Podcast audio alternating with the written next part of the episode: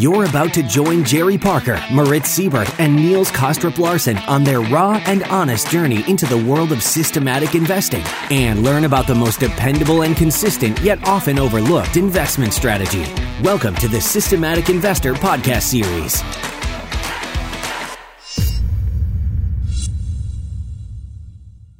Welcome or welcome back to this week's edition of the Systematic Investor Series with Rob Carver and me, Niels Kaastrup where each week we take the pulse of the global market through the lens of a rules based investor. If you're new to the show, let me start by saying welcome.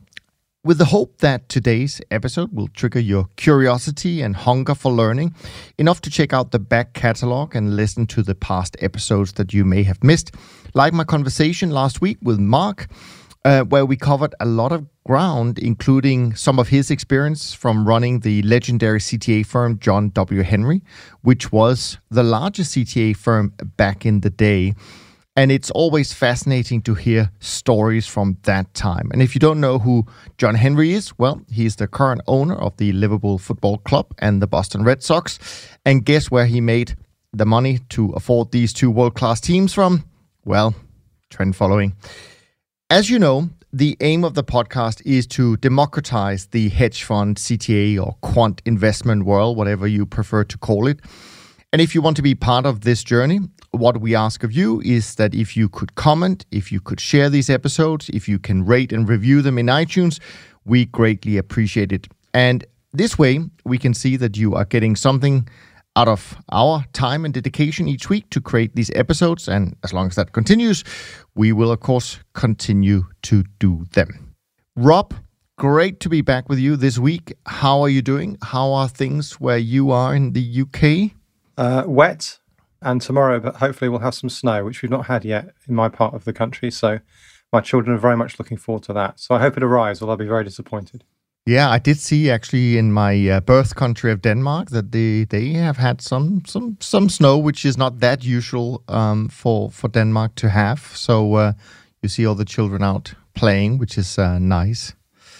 Now this week was a much quieter week than last week. But for me, the rise in interest rates is something to be watched closely by investors, not only because of the huge holdings of bonds in many institutional portfolios around the world, not least pension funds, and the devastating impact higher interest rates will have on not only the investment returns, but also the ability for companies and governments to service the huge level of debt that we've taken on board in the last decade or so.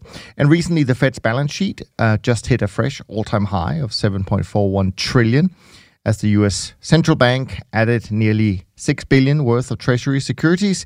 Total assets now equal 35% of US GDP versus ECB, that is at 70.5%, and the BOJ at a staggering 132% of GDP. And despite a weaker than expected non farm payroll number yesterday, treasuries in the US, as in 10 year and 30 year yields, each rose to uh, near one year highs of 1.17% and 1.97%, respectively.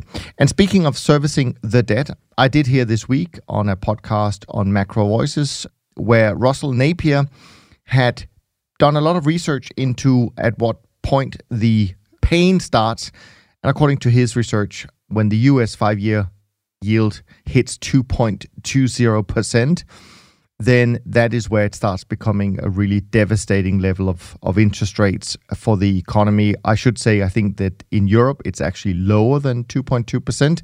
And of course, we are not very far from that. I know we're going to get into this a lot more in our conversation today, Rob, but I just wanted to stress the importance of keeping an eye on what's going on in interest rates at the moment. But let's talk about what stood out for you, Rob, since you were last on the show in terms of performance, in terms of market moves. Yeah, so this morning I ran a couple of reports, uh, my performance. I did a week just for a comparison with you, and, and this week I'm down on 61 basis points. And as you might expect, given what you said, some of the biggest losers were interest rate markets. So I lost uh, 40 basis points in euro dollars, 30 basis points in US 10 years. And against that, I had some gains in, in soybeans and uh, in, in lean hogs as well. So, and then for the year, I guess a similar story, just, just a slightly bigger number because it's a longer period. So since January the first. I thought that would be a nice point to start start the uh, report. I'm down 1.26 percent, and um, the biggest loser is euro dollar again. So the fixed income markets very much the driver of my P and L, with everything else just adding noise really on top of that. Yeah, no, absolutely. I mean, on our side, I mean, on the Dunn side, the first week of uh, February actually coming back to a normal, more normal market environment was certainly a lot better, and both our trend following and volatility strategies benefited from that. In the trend following side, we saw some strong gains in the equity sector as stocks soared really to new highs or at least multi-year highs in other in other markets. And another the sector that had a really good week was energy, maybe with the exception of, of natural gas, where prices also saw this continuation of the uptrend that started back in, in April of last year. And in addition, there were a couple of individual markets like copper, cotton, sugar that also did well for our trend following strategies. Grains had a very quiet week on our side, uh, but fixed income uh, is really where we saw some headwind, uh, like you alluded to. And th- that is certainly related to this stealth rise in, in interest rates. The slow and steady down move in bond prices that we've seen has certainly led to a not insignificant reduction in long exposure within our strategies when it comes to interest rates. And some of the markets have actually now flipped to short positions. Now, for my own trend following model portfolio, it was a pretty solid week, actually up 1.69%. That leaves the year to date return down 0.06%. Performance from those of you who had listened to the Christmas, New Year episodes I did where I broke down the portfolio design. Group 1 and 2 models were up 1.16 and 2% respectively. And the last group, the fast reacting models, Group 3, were down 1.48% so far this month. In terms of sector attribution, so far this month, energies are doing best, followed by precious metals, base metals, and FX. And the laggers really are just the bonds. And if we drill down to kind of single markets, Nikkei is doing really well, uh, as is platinum, heating oil, and Brent. Not surprising, I guess. And um, Bunds and US 10 year notes are really the worst two markets so far this year.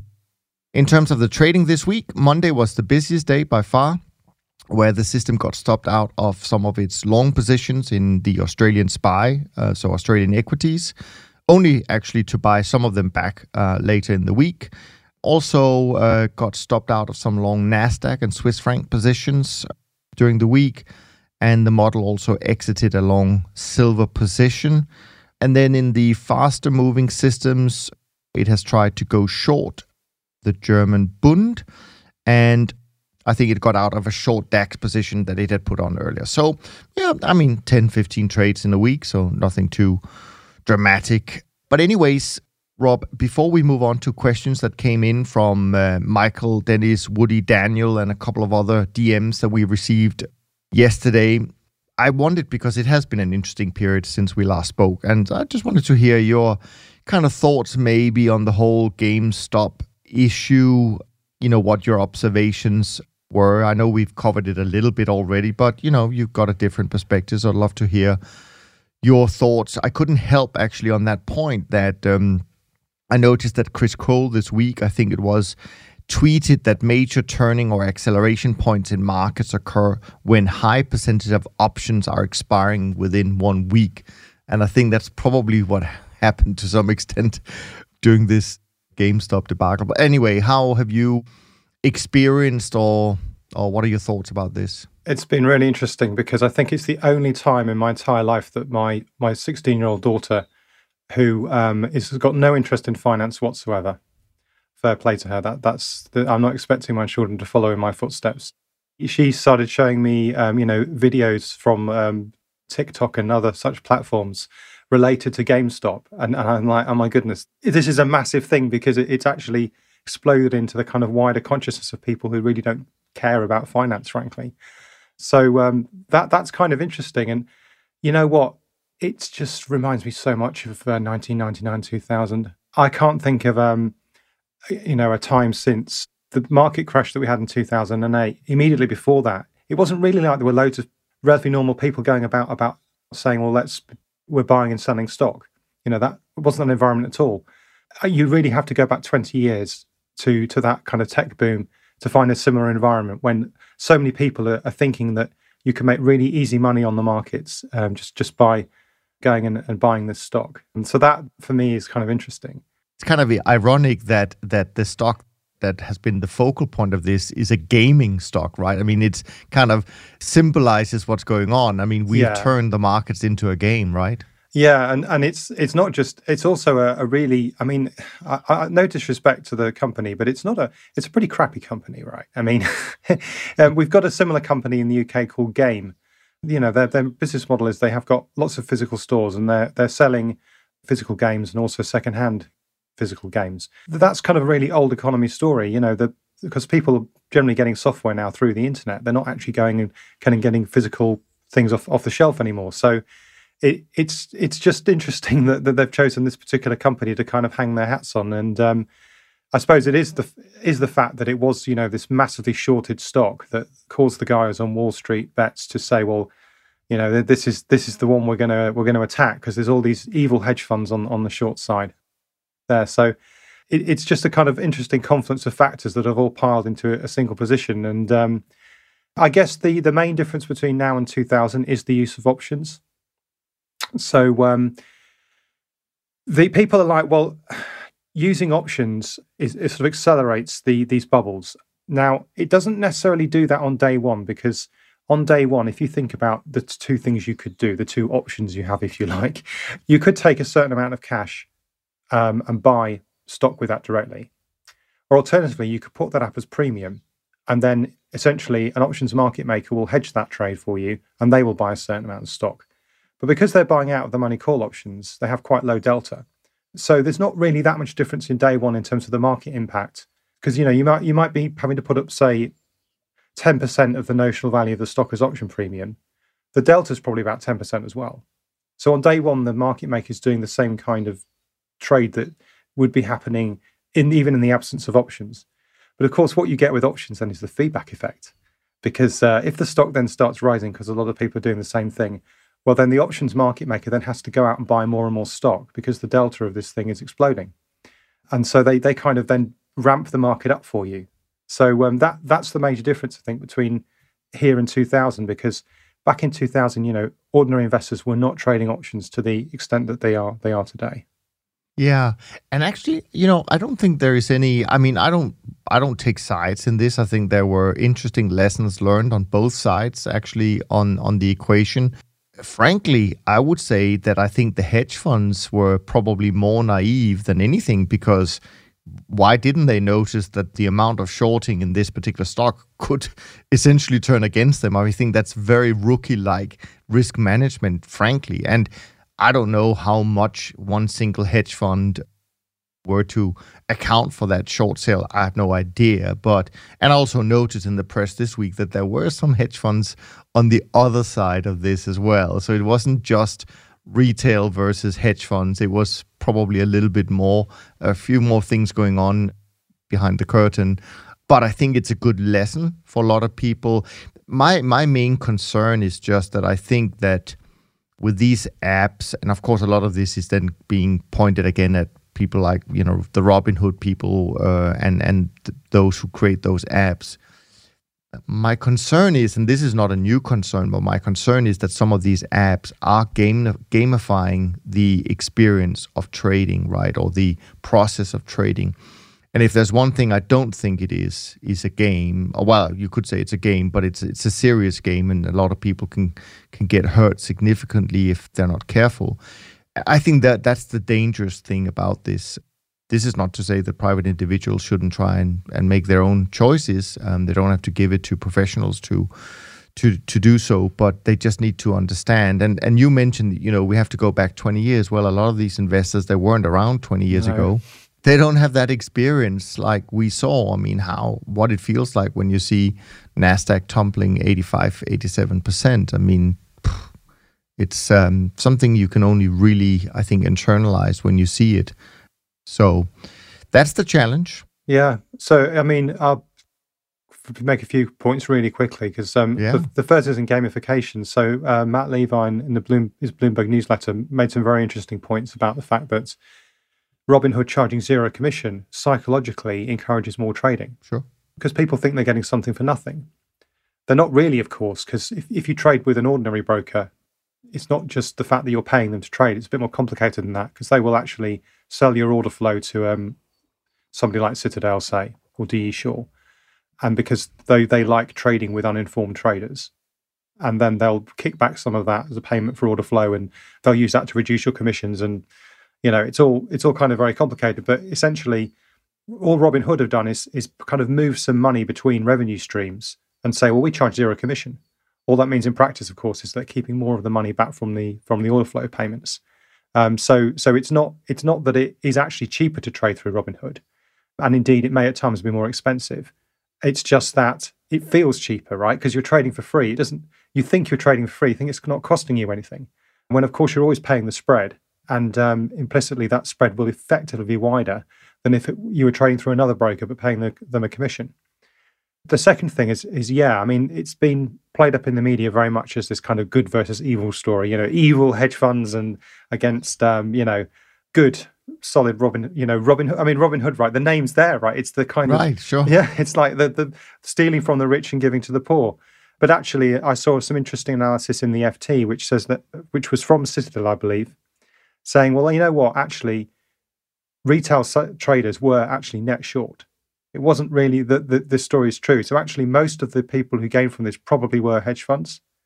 Most of the people, you know, there were some high-profile hedge funds that lost, of course, but net net actually it was pretty pretty close, and you can't really say it was just a straightforward wealth transfer from you know the big bad hedge funds to the the, the small retail traders. I was just going to ask you something. That's Yeah, something that I kind of hear when people talk about it, but I don't, I don't know the facts around this.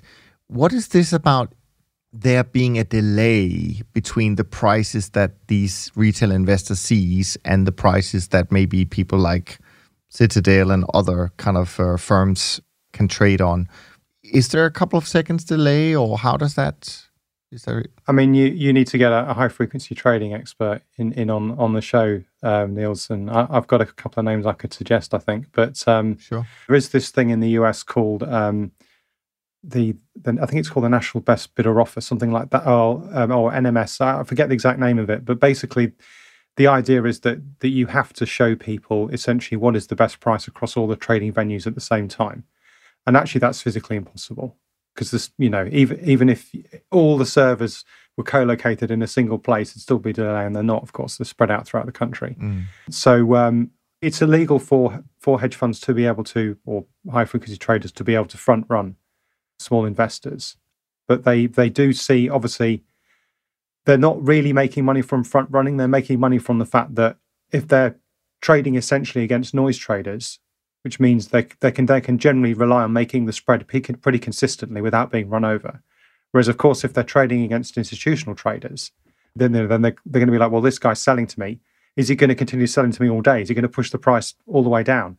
You know, I'm going to have to adjust my my bid offer. Whereas retail traders, you can most of the time treat as random noise, and it's just in these sort of special occasions when the retail traders are all in the same direction that the the kind of business model breaks down. But generally speaking, it makes sense to trade against retail traders, which is why these um, you know HFT firms do pay for for order flow because they're kind of confident they'll be able to make the spread most of the time. I don't I don't think it's a front running story. I think um, that's one of those urban myths out there. But it would be good to get someone who knows more about this on the show, definitely. Sure. No, that sounds like fun. Um, I think you mentioned in uh, our exchange before um, starting to record about how the kind of the fallout or how it was res- quote unquote resolved. Is that what you meant with the T plus two uh, settlement or?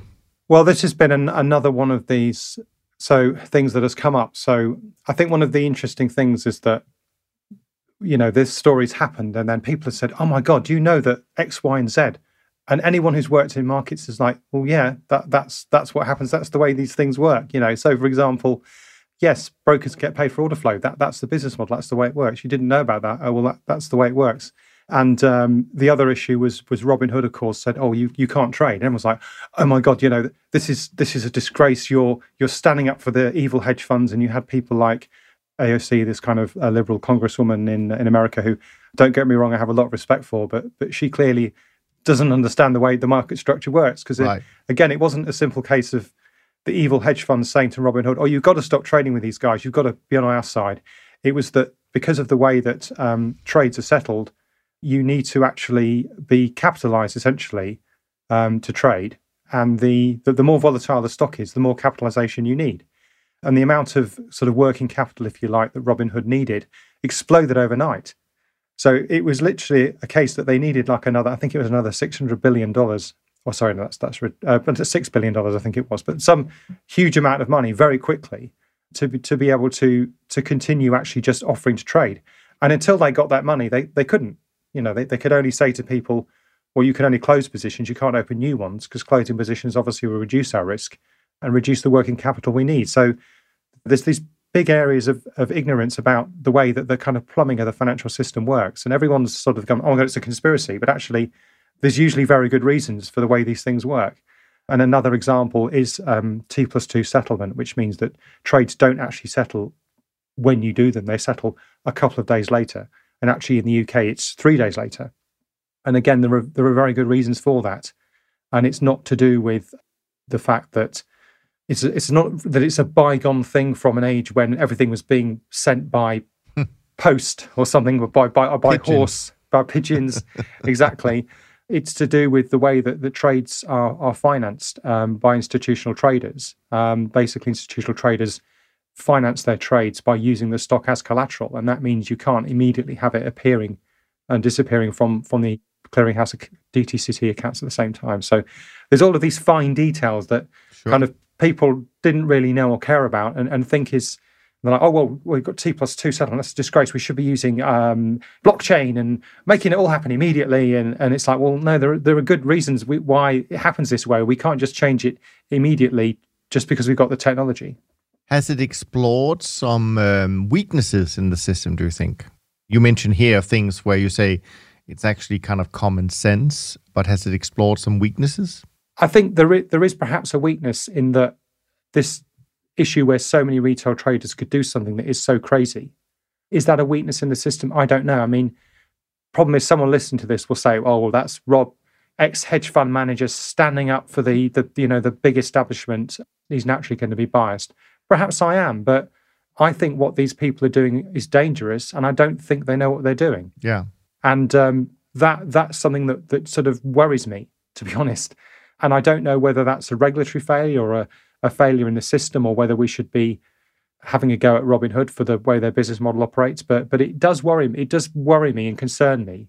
It's good. It's, don't get me wrong. It's good that my 16 year old daughter has got a tiny amount of interest in finance.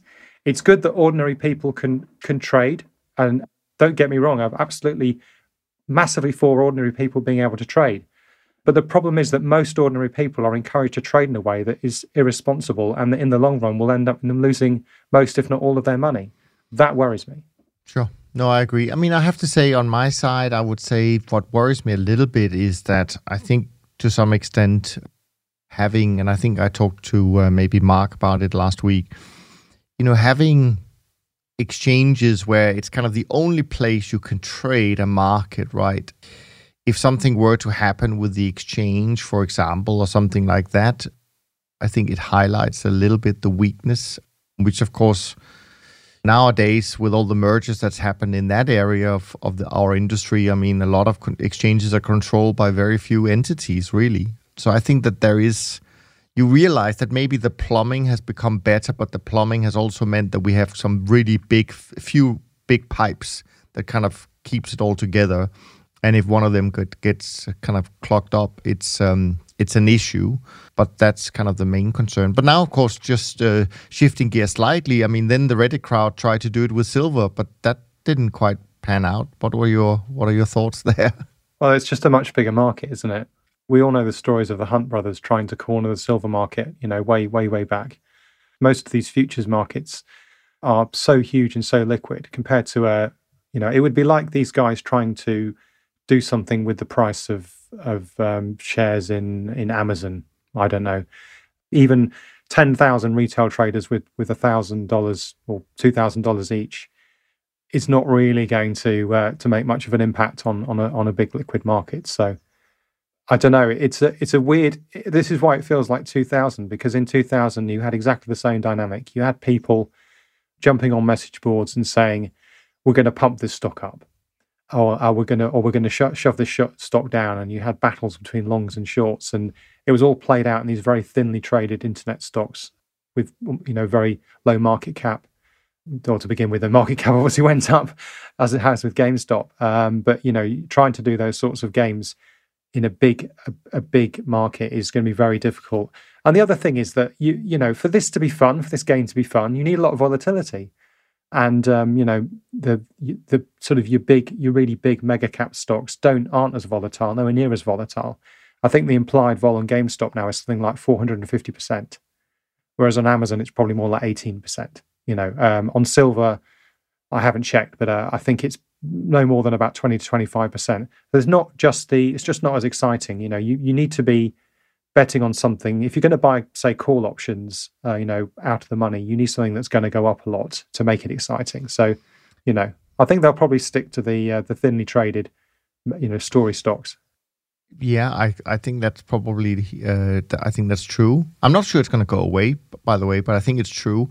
I also and um, wanted to ask you. I mean, do you think that just as a very basic rule, you just can't do it with a market that has a futures contracts as well? Meaning that it, we don't have the same kind of short squeeze phenomenon where people borrow a stock and you can only buy it back if if you can get hold of that stock. I mean isn't that all? I mean, to me, it, it kind of again highlights the the uh, the strength of the futures markets, the liquidity of the futures markets. Even though you and I both know there's a few futures markets that are pretty illiquid, but but then open interest would just grow if you really had a run for it. I imagine.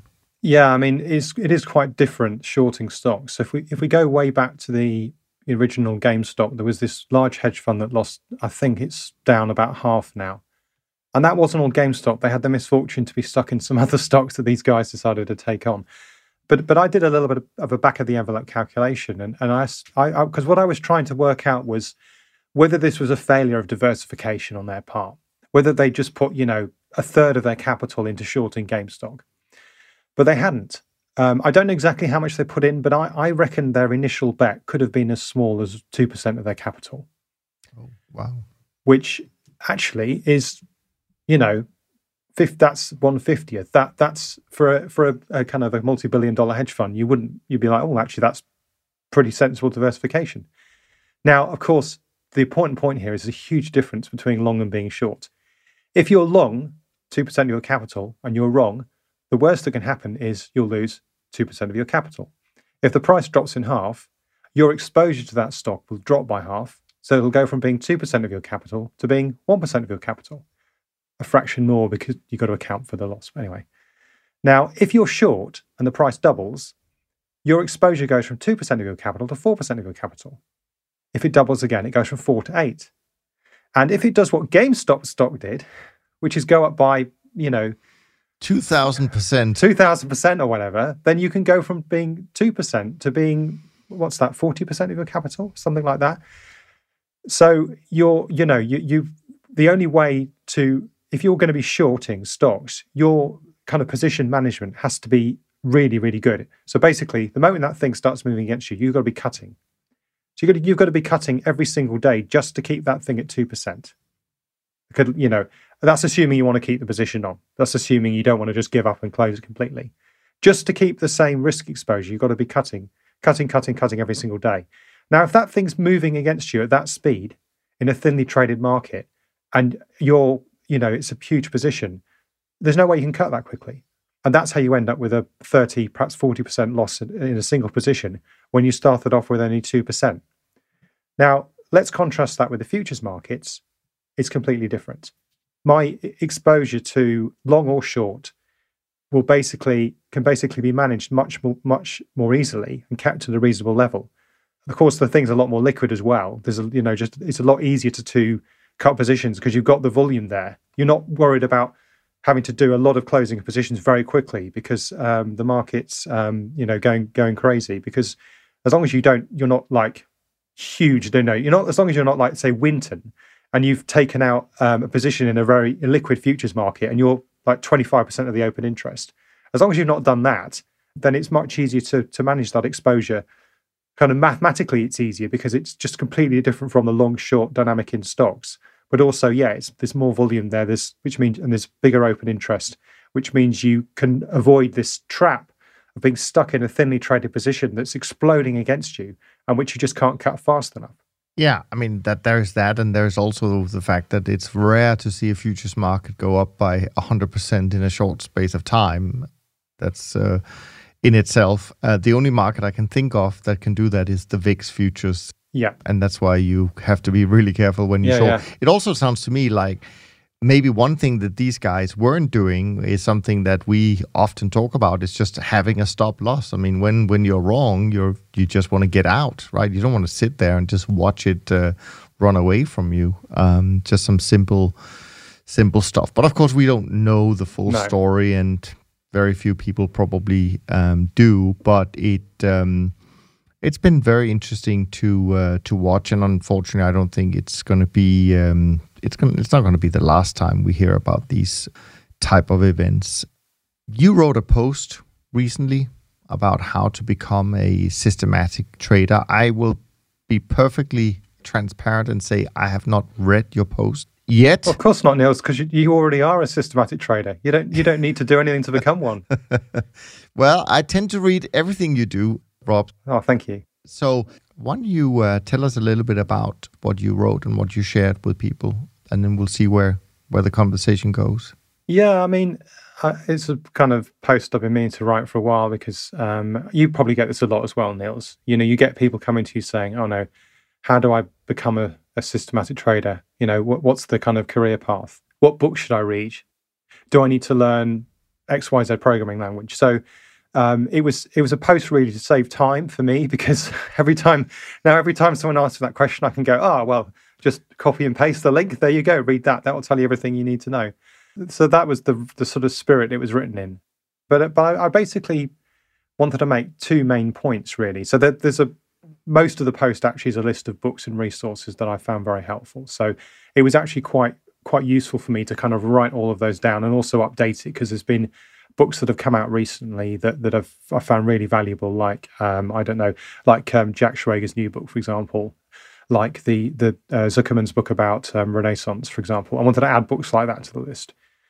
So that that was kind of that that's the sort of second half of the post. It's just a big list. But the first half of the post is is is trying to make this point about how you actually get into doing what we're doing now.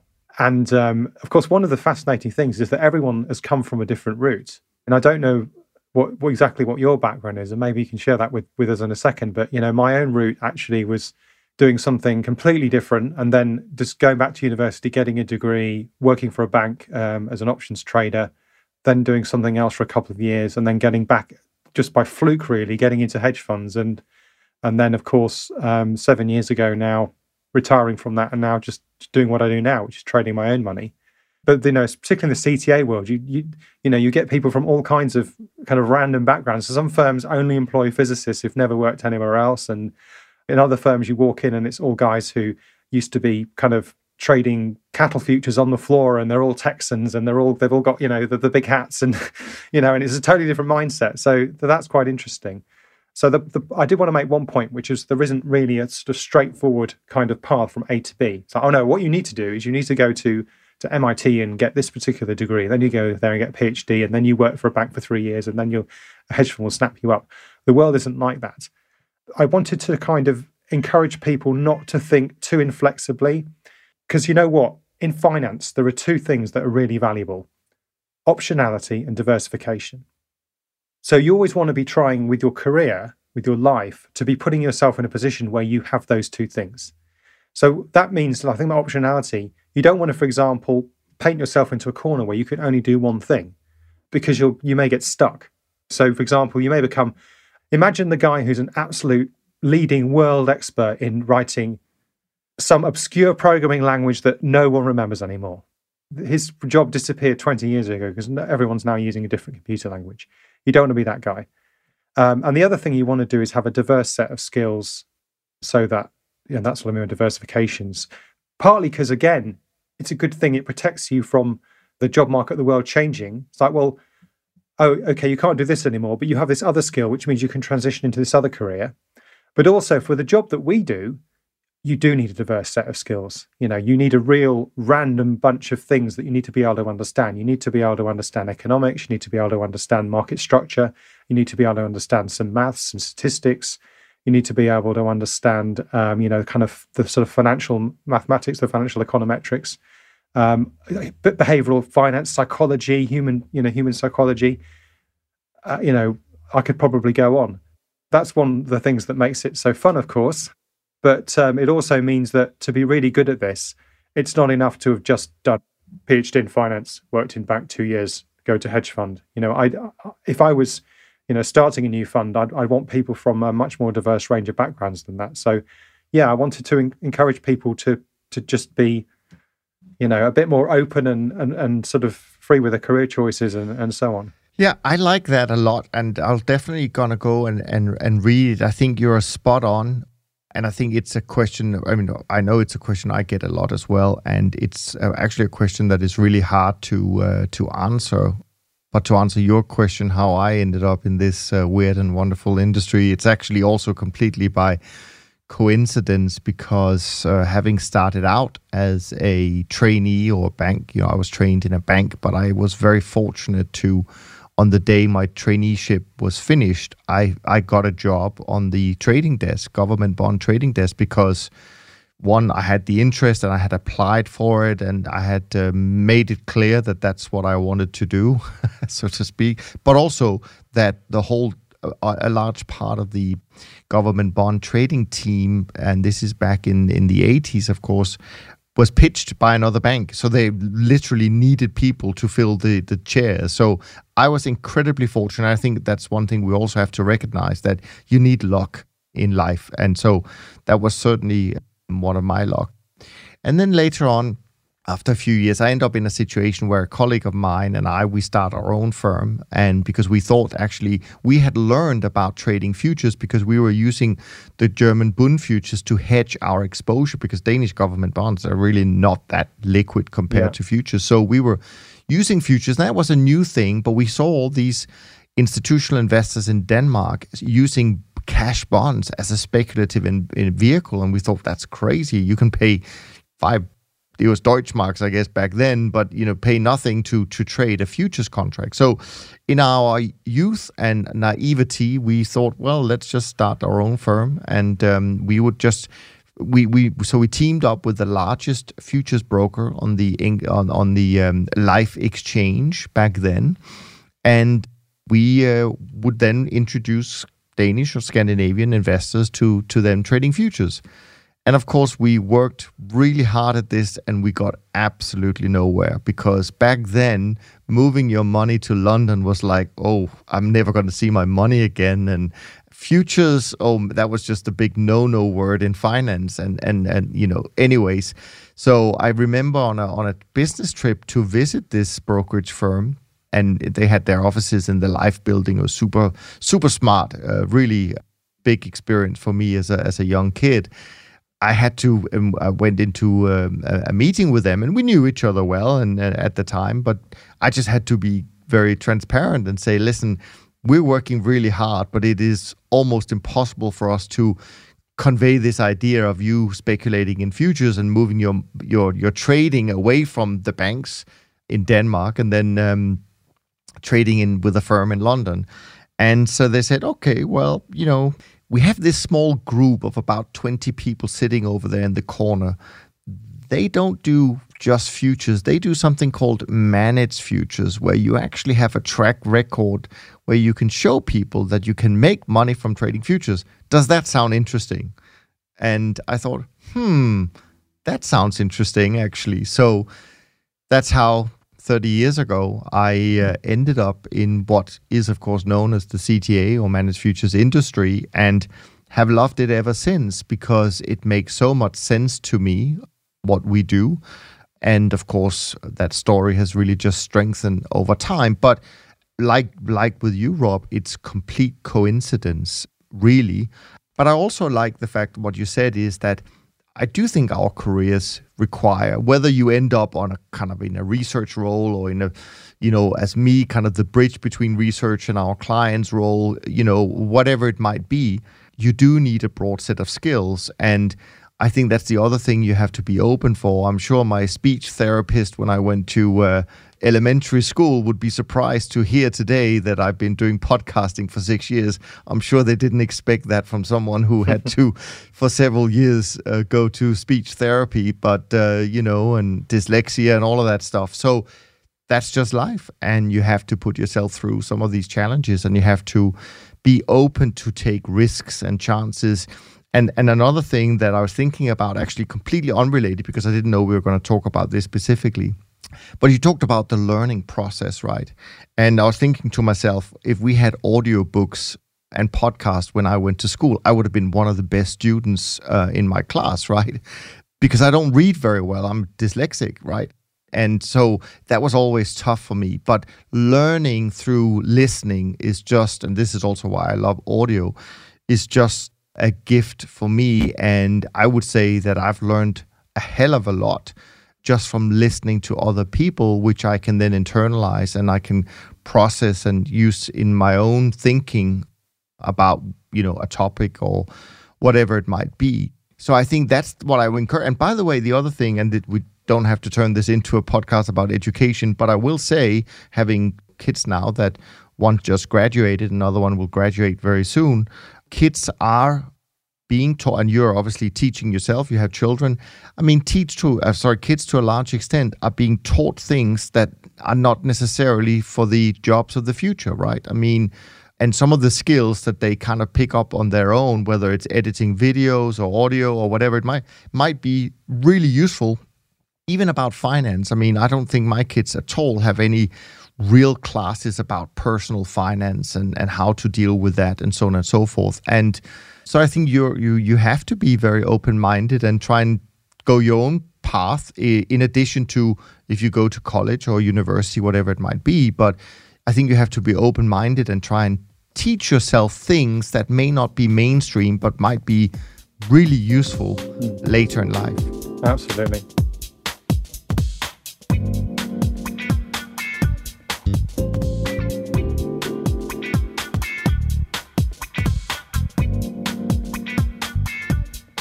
Well, we got some great questions. So I'm going to jump in. The first question here.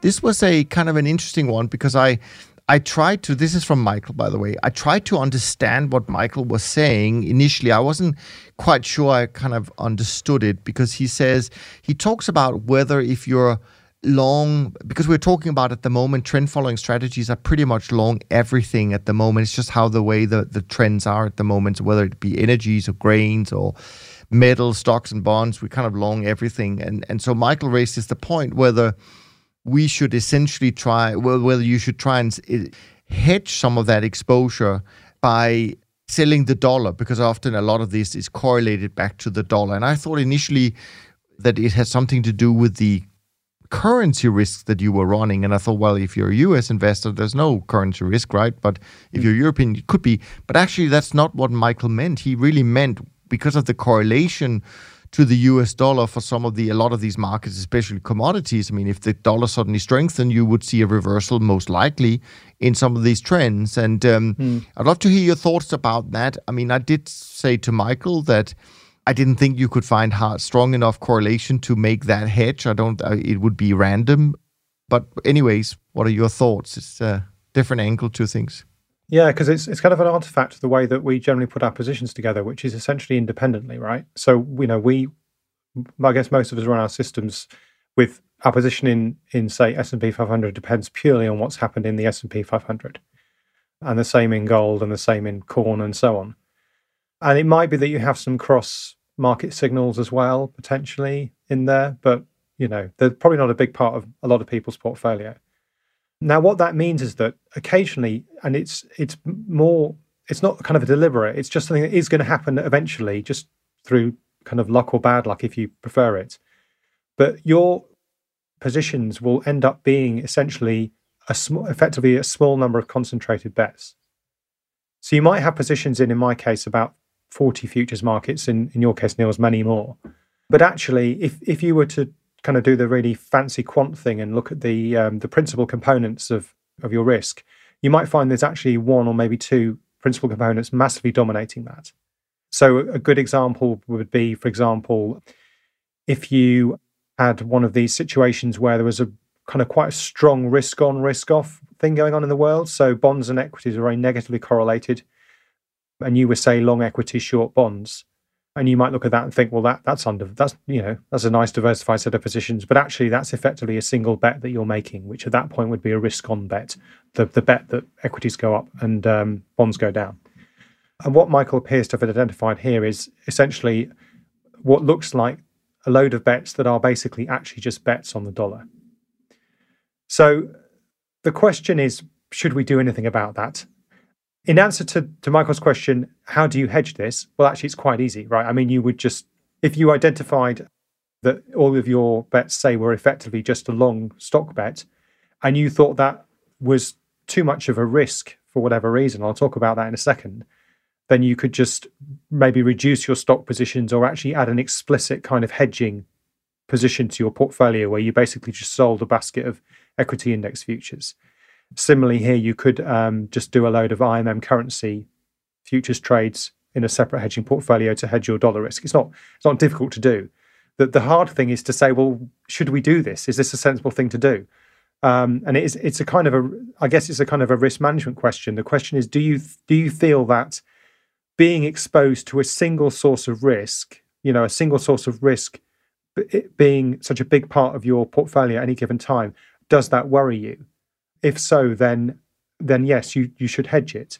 You know, I don't know the answer to that question because it will depend on the kind of investor you are. So I'm perhaps quite laissez-faire, and I'm like happy and comfortable with the fact that I have all these independent bets, and that sometimes they all line up and point the same way, and I'm effectively making a single bet. And probably about half the time, that will go against me, and about half the time that will be in my favor. But if I look at my back test and look at my returns, I'm kind of okay with them. Now, it might be that I, am being perhaps a little bit too kind of relaxed. It might be that it just so happens that right now there's a single concentrated in, bet in my portfolio that I haven't seen in the back test, and therefore my exposure is much greater than it was at any point in the past. And it might be that in the back test I've been lucky, and when I've had my concentrated bets, more of them have paid off than not. But but so you know it's something you'd need to test. You'd need to come up with a way, firstly, of identifying these bets and then essentially sort of seeing what effect it had on your your returns because you would expect that any kind of hedging anything that kind of interferes with the natural way the portfolio wants to be will reduce your returns. That might be okay if you think it's reducing your exposure to peak risk. Uh, and i know if moritz was on here he'd be saying well you know doing this will reduce your positive skew. Uh, undoubtedly it will. So again it's a question of whether you're willing to give up a little bit of positive skew for a bit more safety in the tails yeah, and I would just add to that because I do think it's something that people struggle with a little bit, and that is this the periods where our positions are uncomfortably aligned in one direction, but it's actually part of the strategy that it's how it works. It's what's needed. I call it sometimes conviction in the portfolio. We need that to have those big run ups that kind of allows us to also have the run downs so I completely agree with you. It's something you have to get comfortable with. And um, you know, if you're not, then maybe trend following is is not really the strategy for you. But I appreciate the question, Michael, and I hope we gave you um, a little bit more nuanced answer than what I gave you uh, in a, in a short uh, email reply earlier. Now, then we have a question from uh, Dennis. And he actually says very kindly, great podcast, gents. Keep up the great work. Your back catalog and weekly podcast are the food for my current system design. One such topic, scaling, really caught my attention, and I'd like to learn more. On episode 122 and episode 125, you briefly discuss scaling in and out of positions based on some level of confidence slash conviction. You mentioned, for example, the action of trading with different speeds and avoiding an all in, all out approach. Can you please discuss in more detail the nuances of scaling in and out of positions when designing systems? The pros and the cons of such method would be great to hear. and then he does uh, ask a question um, that is meant for for Moritz about how does trailing ATR base stop functions uh, with scaling, but you could probably handle that as well, Rob, knowing knowing you. But um, yes, let's try and dig into Dennis's question on scaling. I'm certainly not going to tread on Moritz's toes. He can he can take that. Definitely. Yeah, so we did discuss it, I thought, at some length. So, but um, so some of what I say now may be repetitive, and I apologize. And that's because I don't remember everything I said before in, in fine detail. But so the first thing is, I think you have to distinguish between the trading you're doing at a single speed and the trading you're doing once you've put together a, a kind of basket of, of different speeds. So let's just think to begin with about trading at a single speed. Okay, so you've got a very simple system that just uses, um, say, a single set of moving average crossovers, and um, will will basically, um, in its simplest form, be a binary system where, you know, when the fast moving average crossover crosses the slow, you buy, and then when it crosses back over you you sell. Now, how much you buy and sell? You basically buy and sell kind of one unit of risk. Um, and uh, you know we can talk about how you define a unit of risk another time probably. Now the question becomes: Is there a better way of doing that? Because one disadvantage of doing it that way is costs, because you're going to go from being long, say, I don't know, 15 contracts to being short 15 contracts effectively immediately. So you're going to do a 30 contract trade. And uh, yeah, you could probably do some things to spread that out a little bit, but um, it is going to be more expensive than probably changing position gradually. And that's probably not true if it's a 30 contract trade. But if, if you're in my old job at AHL and your 30 contract trade is actually a 3,000 contract trade, then it's definitely true that that's probably a bit too much to push through the market, even, even over the course of a day. So, one thing I, I've done in my research is to actually look at the relationship between the strength of a trend and the amount of kind of risk adjusted return you expect to make after that.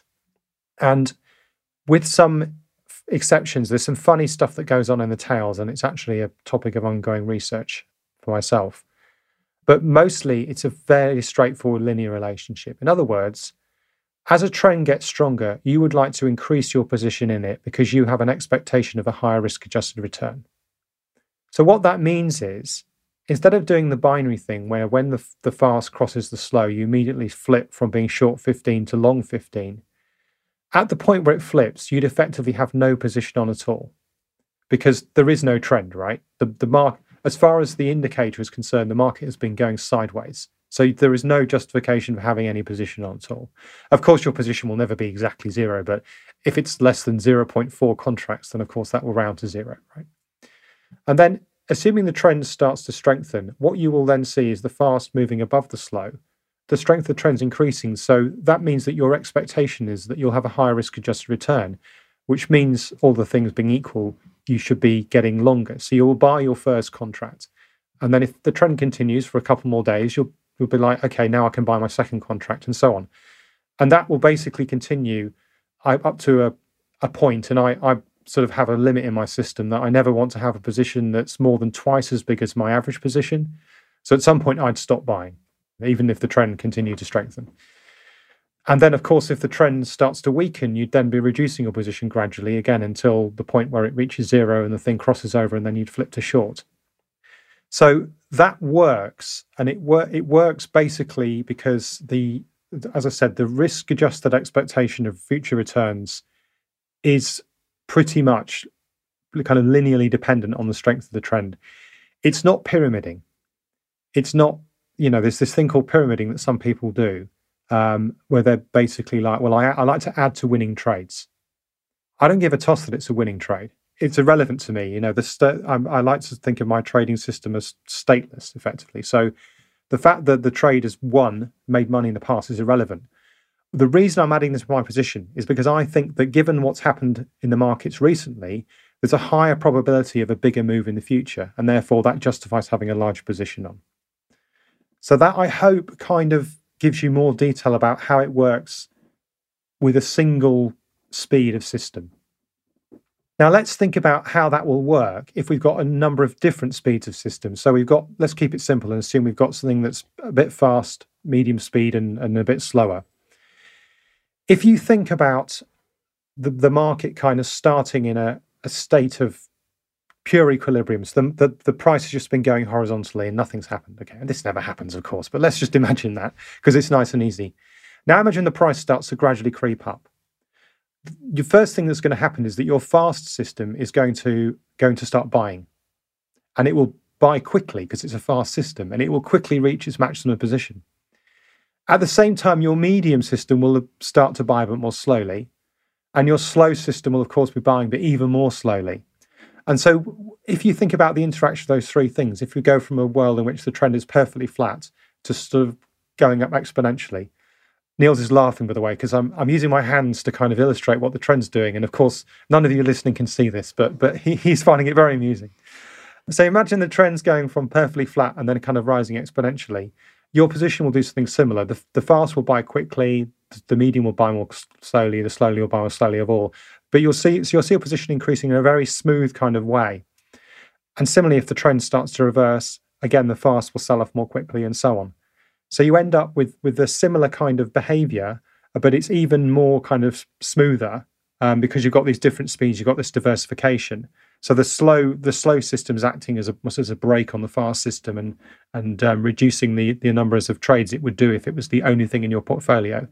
Um, so you you get this this much much nicer behavior. Now, the, the, these things are kind of different effects. Okay, they act they, they they kind of together make this nice behavior, but they are different. So you can trade with a single speed.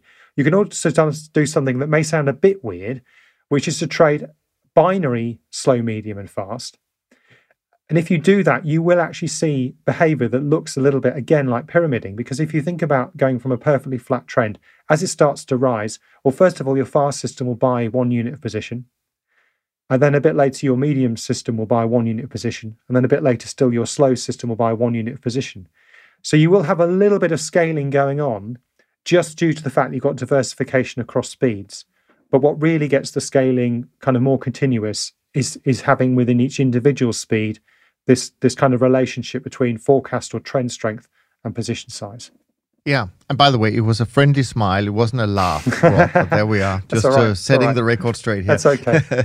yeah, no, I, I, that's a great explanation. I would add one thing when you think about scaling, and what we want, of course, is to some extent we do want bigger positions overall in the trends that we think have more ways to go the question is, you know, how do you determine that?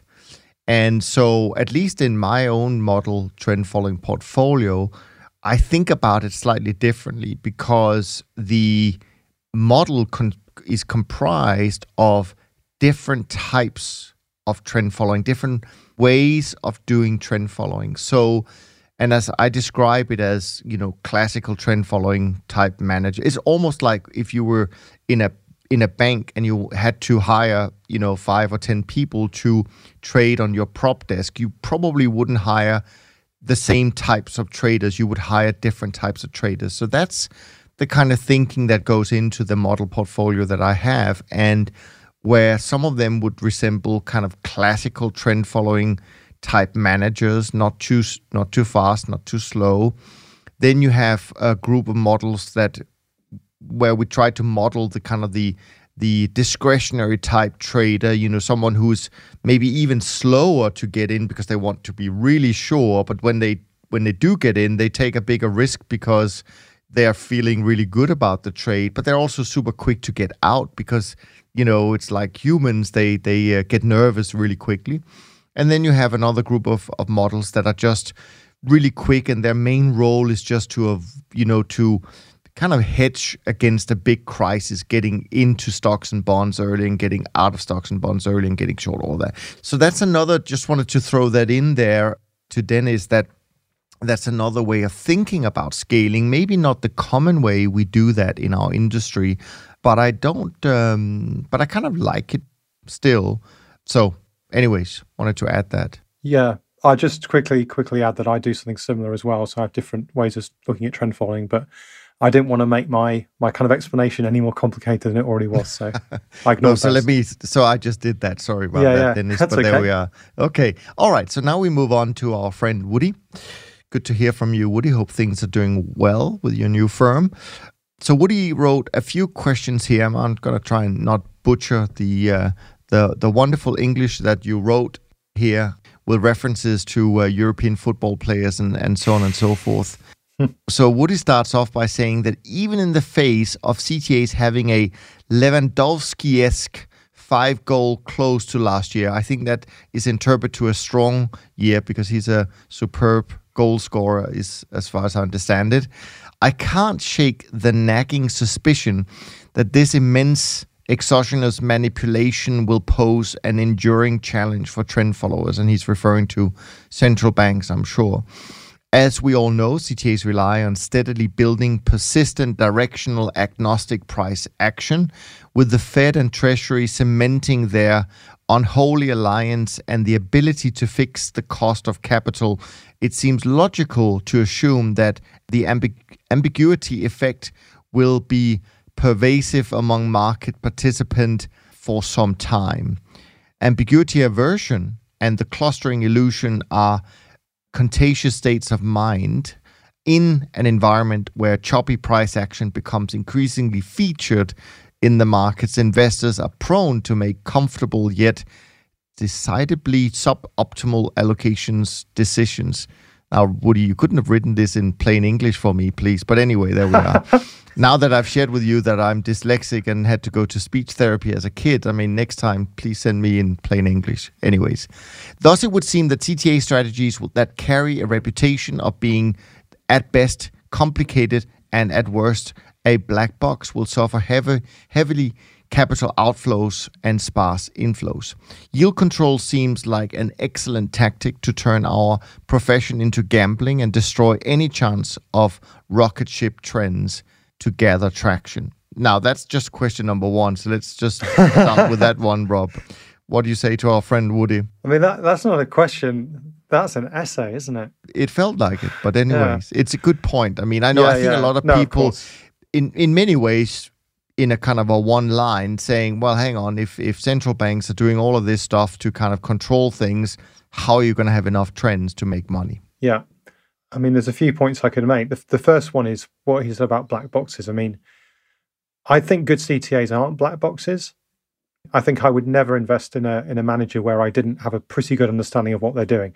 Now, of course, they're not going to tell you that the finer detail is. They're not going to put their code on on GitHub and say, right, this is how we trade. You know, full transparency, because of course, then they wouldn't have a business. But you know, good good CTAs, especially if if you're a sophisticated client, you ask them the right questions, will give you quite a lot of information about what they're doing and how, for example, how also how they expect their markets to behave in different market environments, which is kind of what Woody's getting at, right? So let's just put that comment to one side. So this this is um, this is a deja vu comment for me. I mean, it's extremely well written, but it's it's like something that I've probably heard said to me every day for the last 14 years or however long it 15 years, however long it's been since I've been in, in the CTA industry. So if I think back a few years ago to when um, you know in US interest rates were at the time unbelievably low, like two percent, ten year rates. Just how can you imagine ten year rates being that low? Incredible. I mean, here we are panicking about the fact they've gone up to like 1.1%, you know. but the, the, same kind of argument was made, which is essentially that that CTAs um, have, have, had a, if you look at the back tests, have had a big headwind from um, you know falling yields and therefore an environment in which you you basically got central bankers controlling effectively the, the interest rate market and you know not you, you're sort of thinking well the the implicit sort of story here that Woody's telling is that you you've kind of got the central bankers with their levers on the interest rates you know and they're kind of doing this backwards and forwards backwards and forwards and therefore um, making it hard for for trends to develop that's the kind of mental model I, I had when I was listening to that very well written um, question so there's a couple of points to make. One is that it's not necessarily the case that that will prevent clear trends from developing in the fixed income markets.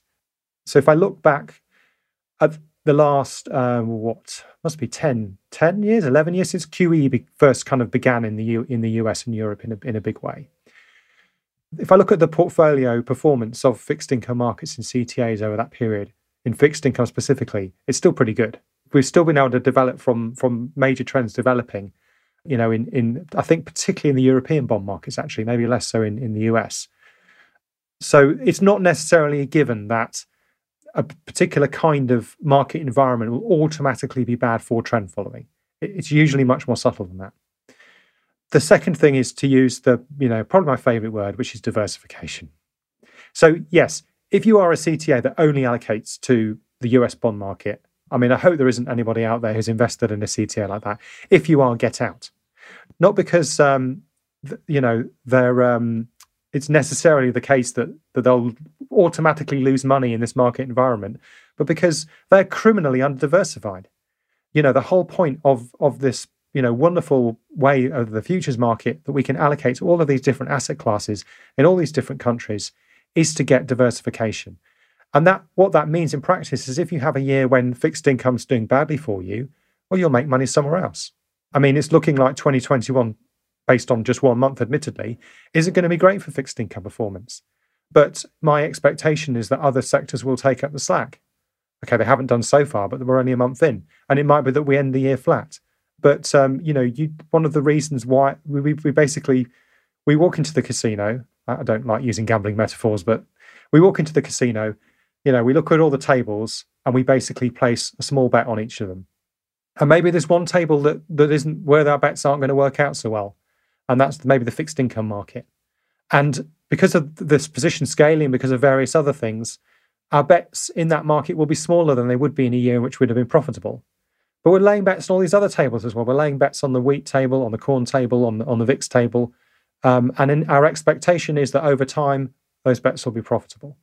So, you know, the, the biggest defense against any anything weird going on in any market, whether that be the bond market, the equity market, or as we've discussed, the silver market, is to make sure you've got a diversified collection of, um, of you know of bets across different asset classes. Yeah, I mean, I would want to echo that uh, for sure because I do think, I mean, first of all, it's one of those things that really tells one manager apart from another. You know, which markets do you trade and how do you allocate risk among them? And uh, you know, on our side, um, you know, we have uh, quite a, a large exposure to commodities, which hasn't really been that helpful in the last few years. But uh, as you rightly say, it doesn't mean that it won't be helpful going forward.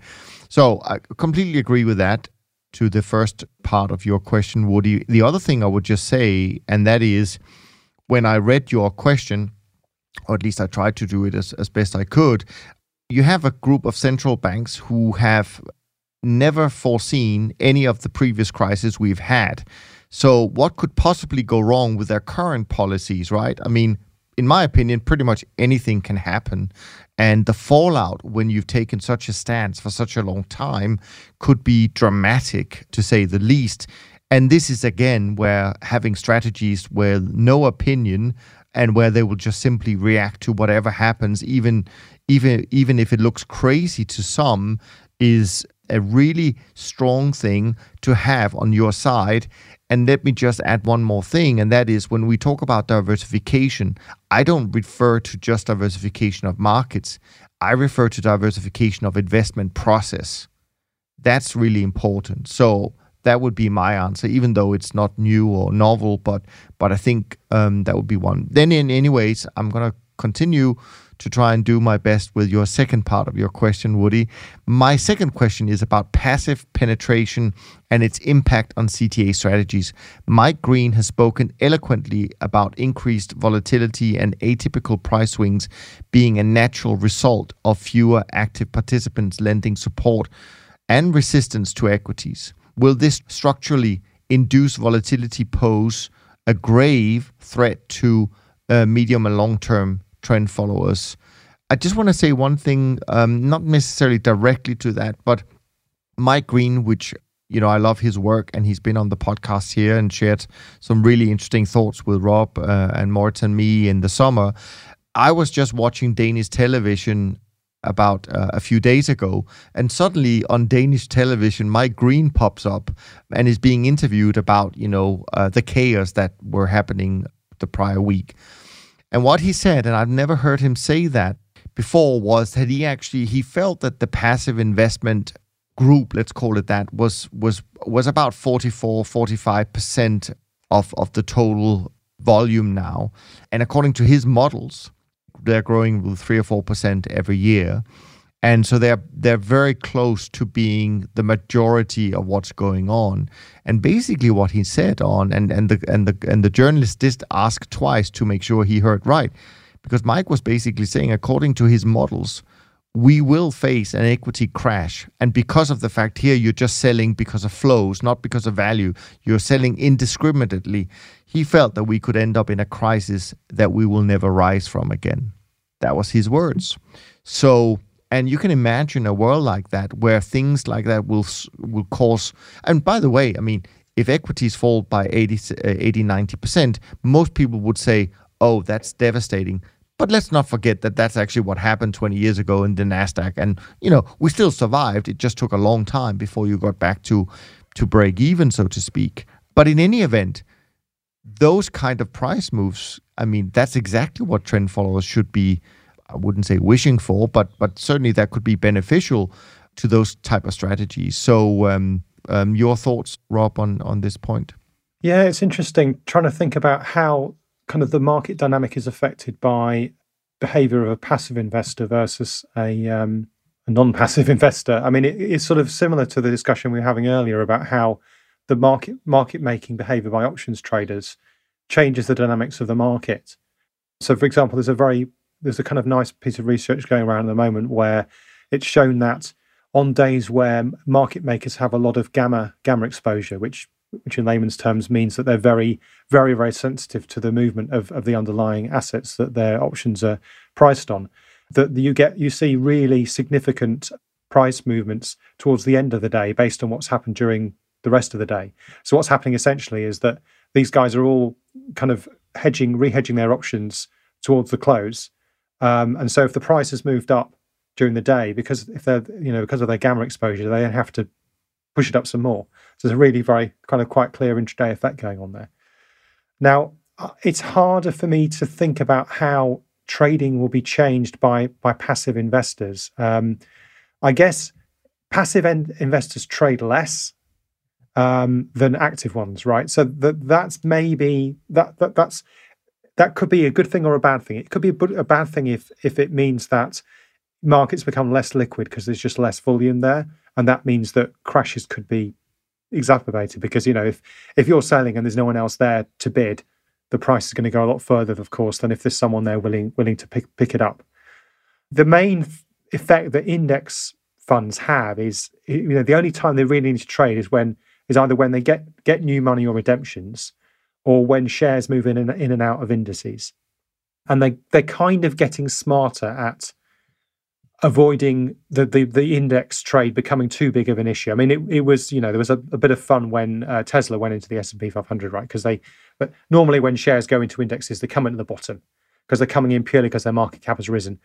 Tesla went in straight in at, I don't know, number eight or wherever it was, because you know the, they the reason they were coming into the index wasn't size it was because they just actually started making a profit you know for the first time in forever and you needed to make a profit to be in the S&P 500 so um, that that's that that was an unusual occasion but normally the these in the, the buying and selling of index, index trade is not such a big deal.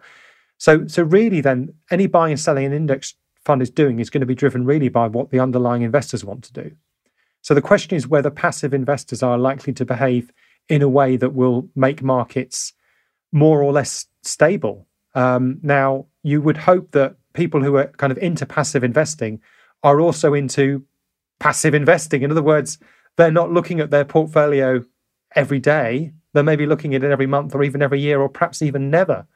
And that would reduce volume, of course, but it would also mean that you wouldn't get a kind of short-term momentum effect that you might get with active investors where you know they see the price going down they panic and sell everything. You know that that wouldn't necessarily happen. Mm. i mean i have a lot of respect for mike green very interesting guy. I do think there's a couple of things pushing against the everything's going to become passive story. Uh, one is the fact that the more people are passive the more opportunities there are for active investors. And at some point you know you get you get to the point where there's just so much money in active investing it'll reach some kind of equilibrium where i think the market will always have active investors. And i don't know where that equilibrium point is. I don't know whether it's you know 1% or 30% or 50% which is maybe we are where we are now roughly. And actually and it's pure anecdotal evidence, of course, but the, the fact that we have got the Wall Street bets thing going on shows you there is still a huge appetite out there for people to do active investing. And as I said, that may be completely the wrong thing for them to do. It may be that they they I think most people are better off as passive investors. It might be that passive investing is bad for the system, but for most people, passive investing is the right thing to do. But I think there's a lot of people out there who don't want to be passive investors and do want to be active investors. So I, I'm not sure what, you know, I think we will never reach the point where we're 100% passive. And that might, we might not reach the point where passive becomes a danger. And I'm less convinced perhaps than Mike is about the arguments as to why passive is a danger in terms of market structure, at least. Yeah. I mean, um, interesting views. Um, what I will just comment on is this thing about you know hopefully a lot of passive investors are indeed passive and they'll they'll never do anything until they need to but just knowing people and human behavior i think that's one thing almost we can be guaranteed that that's not going to be the case and i do worry that they will all jump ship at the same time and that's where the problem then starts but in any event who knows it's pure speculation on on our side but um, but definitely an interesting topic. Now we're going to jump to uh, a um, a message you got from Daniel. I think there are several questions in here, but I think the most relevant one maybe is if you have a signal but you did not get into it if you begin trading a new account or system or market and you find yourself that you missed an entry when should you do it? Should you wait for the next entry and risk watching a big trend on the sidelines? Take a late entry, perhaps with smaller size.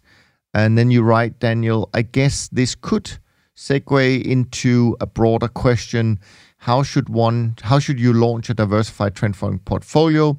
Let each market begin with a fresh entry as they come or as they come, or put on positions in all markets according to where the systems would have been positioned via the most recent entries. I know what I'm going to uh, what I'm going to answer, Rob, but let me hear your views on this. Yeah, I mean, I so I think I should point out that a uh, good friend of the show, Richard Brennan, also replied to this question on Twitter, and he did. You know, he he was he's very much a fan of running a demo account in parallel with a live account and um, commencing the algorithms immediately on the close of the demo trade. That way, you enter on the first new signal in accordance with your backtest. So that that was his answer.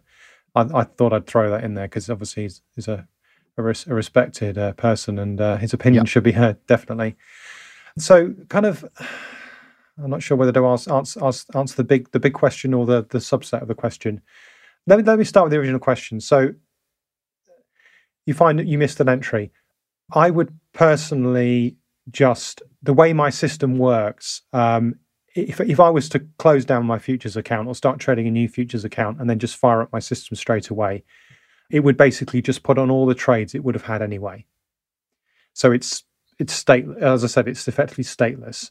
That's not quite true because there's there's something called buffering, which means that I won't put a trade on if my the position I want is not that different from the current position. And so that might mean, for example, that in a market where I had a, a very small position that I would want to have on, and perhaps that would be a single contract.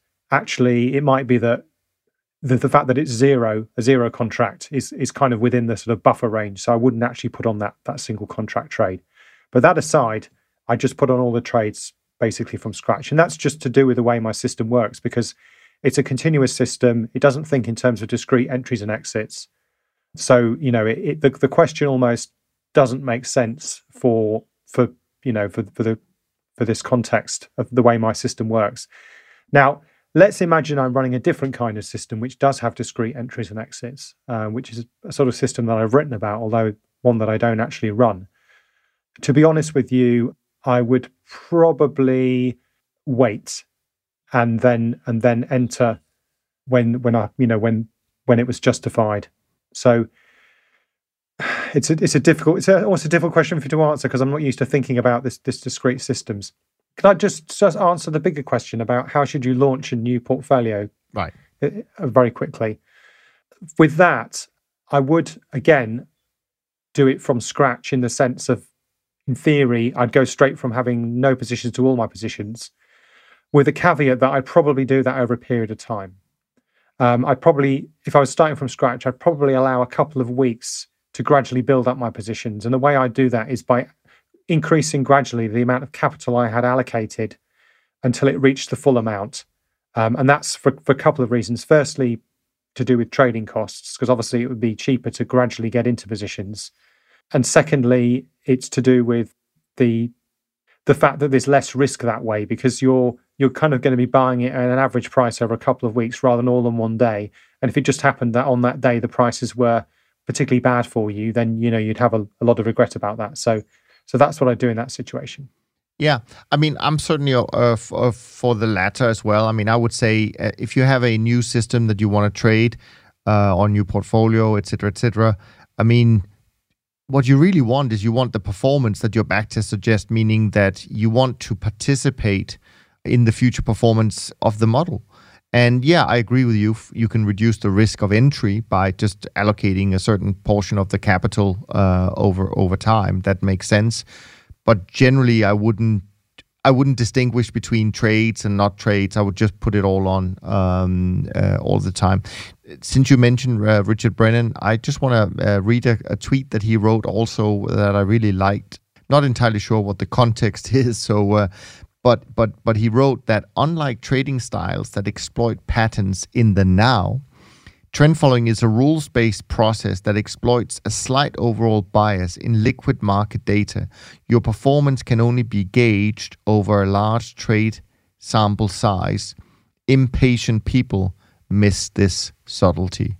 And I uh, really like that from Richard, as well as a lot of the other good stuff that they do down there. Red Eagle. Hello to you, Red Eagle. You have a question, and it is How often do you find your systems in a pairs trade in positions in typical correlated markets, but long in one and short in another, such as long gold, short silver? Do you get excited to see such diversion uh, or more watchful uh, of risk when they move in lockstep? Rob, do you get excited? it, I don't really look at my positions very much. That, that's I know a lot of people think that sounds weird, and if if I was still working, you know, in an institutional environment, I would be looking at my positions every day. But because I have a great deal of trust in my trading system and I'm mostly just letting it run, I, obviously I could tell you what my positions were now if you really wanted to know. I do have a report that gets sent to me every day with what they are, but I don't necessarily mentally register any of them. Having said that, there have been occasions in the past where I, I remember once a few years ago I was long, I think I was long soya beans and short soya oil which intuitively sounds weird. And I did actually dig into it and see what was happening. And it was to do with the fact that although the momentum on both contracts was similar, the carry signal was very different. And that was sufficient to make one, one long and one short. Um, I mean, it actually goes, goes back to this discussion we had earlier about ri- sort of factor risk. Um, and um, it's it's kind of most of the time in in trend following portfolios, you effectively see fairly strong outright asset class risk. So because most equity markets move together, generally speaking, you'll be long most equity markets, pretty you know, pretty much, give or take one or two. Um, so you will have that strong equity on bet. Um, and in many ways, it would be nicer to have to be mostly long and then mostly short a bunch of equities and have no overall exposure to the equity market. But that really is a different kind of trading. You know that that's a you know um, you're looking then for relative value signals, not not what we're looking for, which is absolute direction um, in each individual market. And then if they come out long and short, well, that's just just an accident, really. It's not something you necessarily want to seek out because you design your portfolio differently if you were to do that. So you do you know do relative momentum, and relative carry, and have no exposure in any individual asset class. So um, so yeah, I mean, it, it's kind of fun to see, and it just makes you think, oh, I wonder why that's happening, and you dig into it. But but I'd, I'd, I'd caution you against getting too excited because I think you might be drawn then to the to the dark side of of doing like relative value trading rather than kind of sort of more pure market direction trading. Yeah, I'm very much uh, aligned with your thoughts to Red Eagle there. I um, I also have these uh, position sheets from my model portfolio every day. I actually don't really look at them. Uh, I do notice some of the trades that are taking place, but if you know if one market is long and short, etc. I did notice, though, I will say that doing in the preparation for kind of the beginning of talking more about that portfolio, I did notice that at the beginning of this year, it was pretty much long everything. And I comment on that a little bit with Moritz um, because he was also long, I think, pretty much everything uh, at that time. So, but but I think the main the main thing that trend following should give you, it should give you the freedom to not look at these stuff, this stuff every single day in, in great detail. You just need to follow the process, rely on on the research you've done and your back tests and actually not spend too much time on it. I think you can run a trend following portfolio. I mean, you run it pretty much automatically, so you may not spend any time on it, Rob, but but I think I could run my po- uh, model portfolio, uh, you know, 15, 20 minutes per day if it was running live, which of course I did for many years. So I know that's probably the about the time frame it will take to do. And then you go do something else with your life. And I think that's the beauty of, of what we do. Um, so um, so yeah, Red Eagle. It's interesting, but it's not something we pay much attention to. I would say. Yeah, just quickly looking actually, because I, I just thought I might as well look at my positions just for just for the hell of it. So yeah, yeah I'm actually interestingly only short v, uh, v, VSTOXX, and I've got a small short in in uh, bubbles, and then I've got actually a lot of markets where I've got no position at all, and then the, everything else is long. So not not that dissimilar really from what you're seeing. Maybe you should be careful revealing your shorts if the Reddit group is listening Rob. Yeah. Think about yeah, it. Maybe, yeah, maybe. Maybe. Yeah. Okay. So moving on to the last question for today from uh, Cordura21. Question is trend following in indices, yes or no, and why? If you do it over single equities instead, how do you define the universe?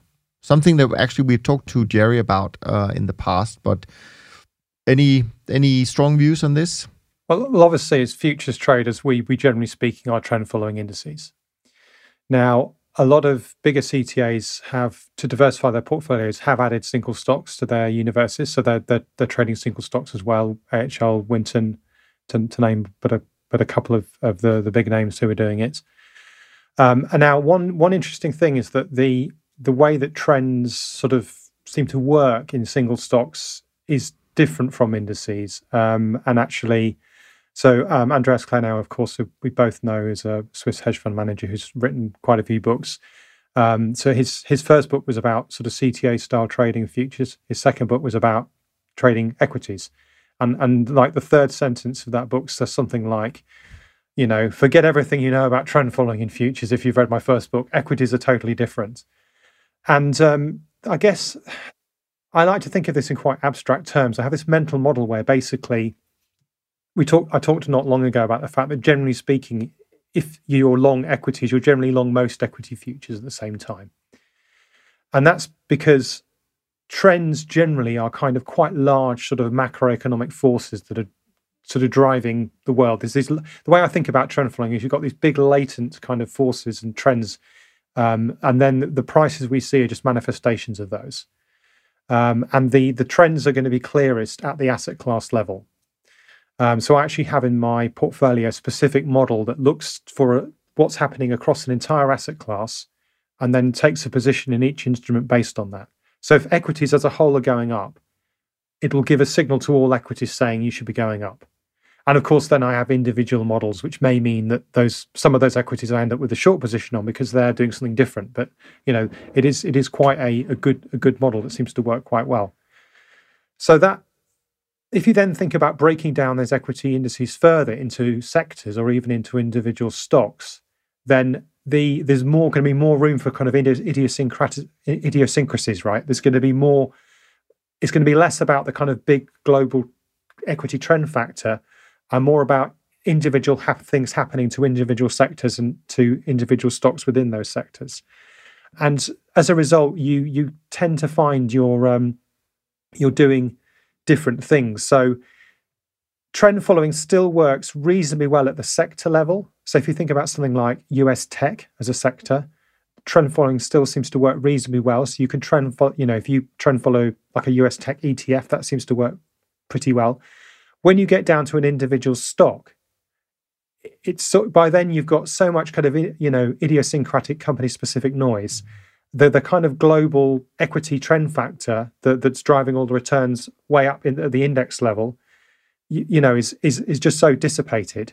You you need to come up with really quite different kinds of model, and and that's where things like throwing in fundamentals or some kind of stat-arb model where you're you're looking at mean reversion across across equities in the same asset class, where that tends to work quite well. So if, if you was to say you got to trade individual equities, the way I do that probably is is uh, with a similar approach to what I do with futures, which is to identify kind of global trends and then country trends, and then layer on that a model that accounts for the sort of difference between, you know, the kind of big trend and the company specific stuff that's more likely to have a mean reversion character. So that's a complicated answer to what might seem like quite a simple question. And but you know, obviously for futures traders, you can't trade the individual equities, so it's kind of irrelevant.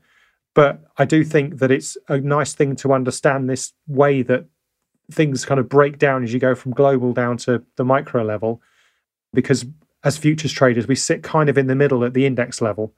And, um, you know, we're sort of seeing a little bit of both effects, but generally speaking, it's fairly clear trends. Yeah. And I would just add to that and that is you may want to go back and listen to the last couple of conversations we've had with Jerry on because Jerry was the one of us who um, would trade individual stocks uh, in his portfolio and, and still does and have done for many years. I think he did it even back in the 90s when I worked uh, for Jerry. And so, um, so it was very interesting to hear that he had changed a lot his view on equities in general, how much uh, it should um, have as a role in his portfolio, given the events of 2020. Because I do think that on the surface, it seems like that we're getting more diversification from trading individual equities. But I think what Jerry realized was that actually, when the proverbial hits the fan, you're trading something that is highly, highly correlated, and uh, and therefore it has a completely different risk uh, attribution to your portfolio. Um, so he made some dramatic changes um, to the way he does uh, the equity part uh, of his system. So I just want to encourage you to go back and listen to how Jerry uh, has talked about that uh, in recent episodes. Those were the questions obviously, if you're still with us after one hour and 37 minutes, I applaud you for that. Let me quickly do a run through and before we come to the final important points of today. Performance so far as of Thursday. Friday, by the way, what I think was a good day in general. But as of Thursday, the B Top 50 index is up 1% for February, uh, pretty flat, slightly up for the year. SocGen CTA index up one and a quarter for February and also flat for the year. The SocGen Trend Index also up a little bit more than 1% in February, but up about a 36 basis points so far for the year. The short-term traders index uh, halving its um, loss in January, so it's up 81 basis points uh, in February, and it's down 81 basis points for the year. Um, and of course, we know equities had a good week so far, up 4.2% for the MSCI World in February, up 3.1% for the year. But government bonds down 43 basis points so far this month after a losing month in January.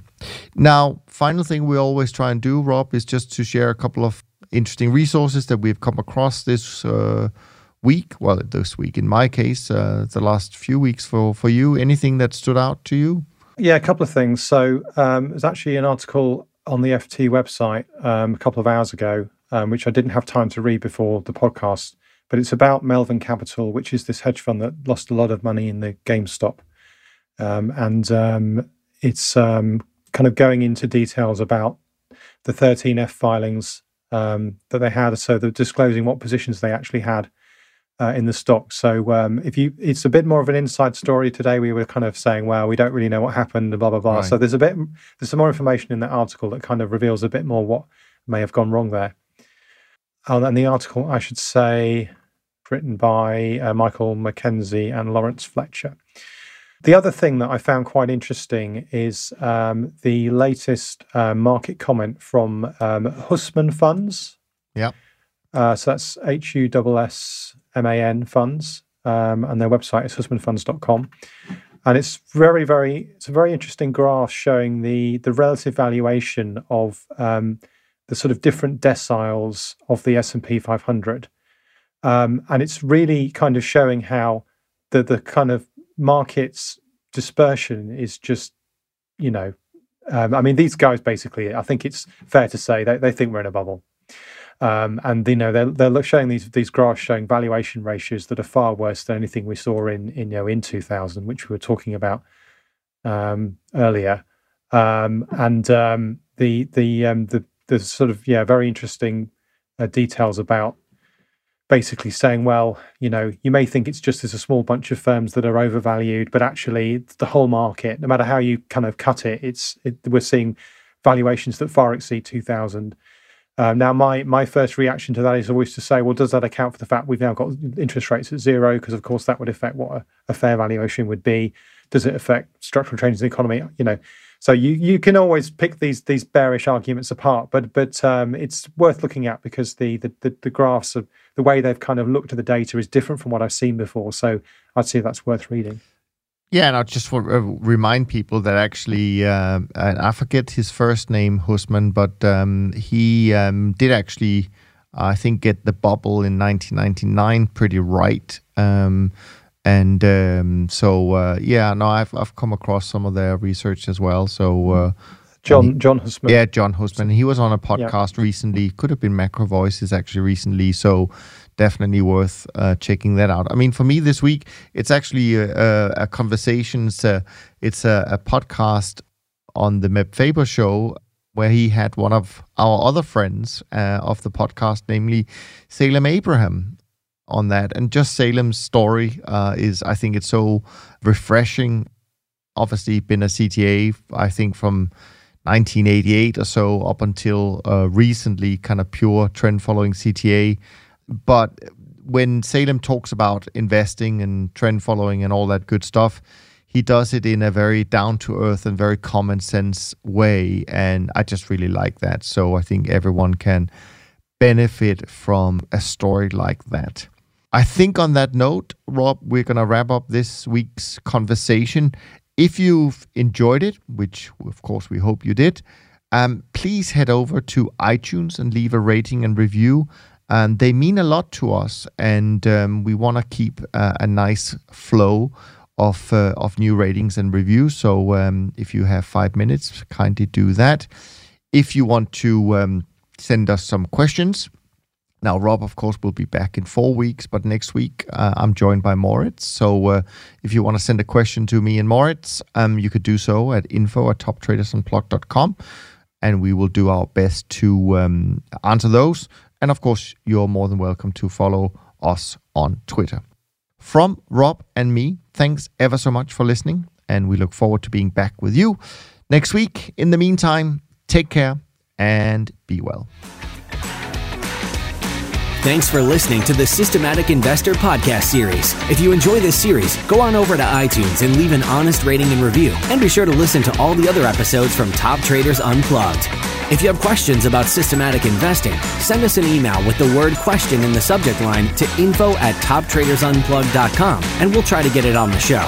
And remember, all the discussion that we have about investment performance is about the past, and past performance does not guarantee or even infer anything about future performance. Also, understand that there's a significant risk of financial loss with all investment strategies, and you need to request and understand the specific risks from the investment manager about their products before you make investment decisions. Thanks for spending some of your valuable time with us, and we'll see you on the next episode of The Systematic Investor.